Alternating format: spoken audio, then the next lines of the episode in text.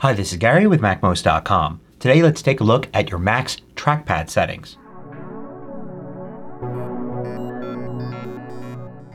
MacMost is brought to you thanks to a great group of more than a thousand supporters. Go to MacMost.com slash Patreon. There you could read more about the Patreon campaign, join us, and get exclusive content and course discounts. So most Mac users use a trackpad. Not just any trackpad, but Apple's excellent trackpads. If you're on a MacBook, of course, it's built in. That's why most Mac users use a trackpad.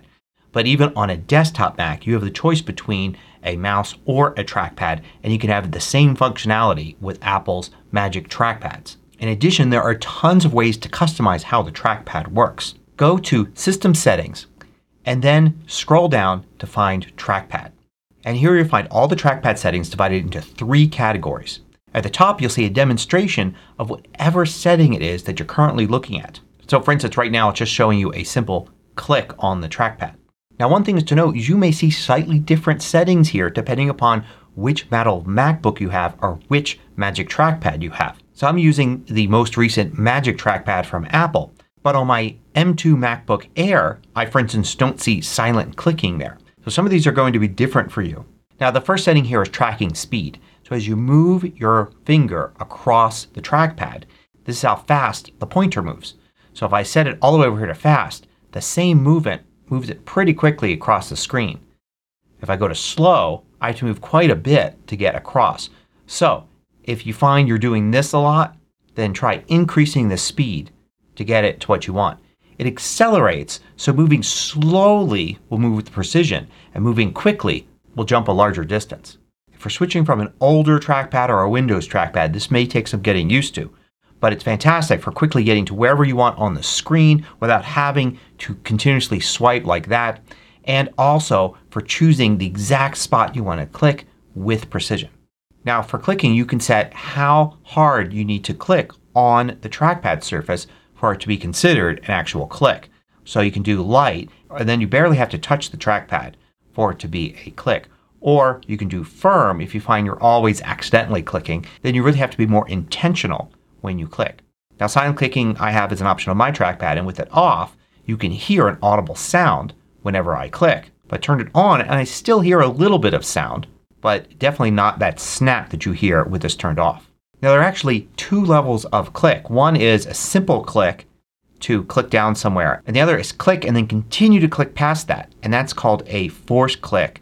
And this can be used for various things. For instance if I click here it will move the cursor there. But if I click and then click past that it will actually bring up the dictionary for that word. Likewise if I were to click on a file here I just select that file. If I go to the icon for it though and I click and then click past that it will actually bring up Quick Look. Now you can change this to instead of force click with one finger to tap with three fingers instead. And note that if I turn off force click and haptic feedback then my only option here is tap with three fingers. Now this next setting here is a very important one. It's secondary click. Windows users know this as right click. It's what brings up context menus. You can do this by holding the control key down on your keyboard and just doing a regular click. And that brings up a context menu like the one for the desktop here. But you can also do whatever is listed here. So click with two fingers will actually bring up the context menu. But you can switch that to click in the bottom right corner or the bottom left corner of the trackpad. Or you can turn it off. So none of these will work but you can still hold the control key down and click to bring up the context menu. And finally the last setting here is tap to click. So if you turn that on you can actually just tap the surface of the trackpad to click. You don't have to press down although that still works as well. This allows you to almost completely silently click and it's effortless.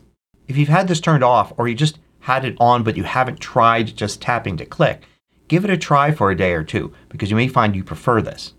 Now let's go over to scroll and zoom. There are some settings here as well. The first one is very controversial and it's natural scrolling. And many years ago Apple switched to this so that scrolling on your trackpad on your Mac matches how you scroll say on an iPad or iPhone with a touch screen. You can see here in the demonstration at the top that if you just move your two fingers up the content moves with your fingers. But you could switch that to the opposite and then you could see how scrolling down will actually scroll the page down moving the content in the opposite direction from how you're moving your fingers. Whichever one you prefer, you could be sure there's somebody who believes the opposite one is the only correct way to do it.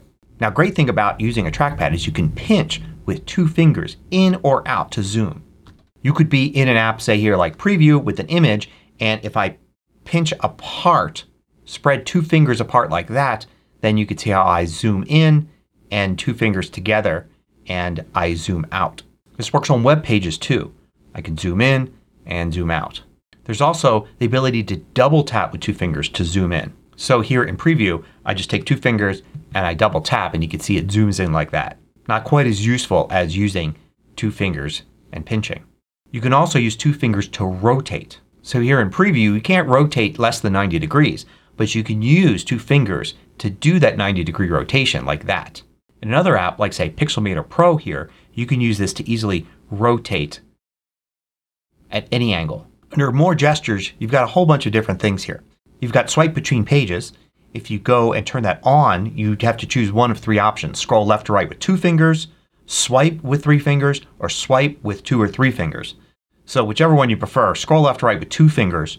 Say you're in Safari here, I could use two fingers and go back to the previous page. I can use two fingers to go forward again. For mission control you can use control left arrow and right arrow to go between screens. But you can also use swipe left to right with three fingers or four fingers to do it. Notification Center you can bring up by simply clicking on the time there or setting a keyboard shortcut. But you could also turn this on and you could swipe from the right edge with two fingers. This is a little different than some gestures because you actually have to move your fingers kind of so they're off the side like this and then drag. And then you drag back to the edge like that. You can also access Mission Control with swiping up with three fingers or four fingers.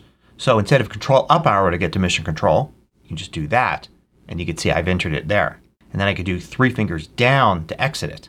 App Expose allows you to see all the windows of the current app and you could do the same thing here. So swipe down enters App Expose. I just have the one window open there for the Settings app. You can use your thumb and three fingers to bring up Launchpad like this.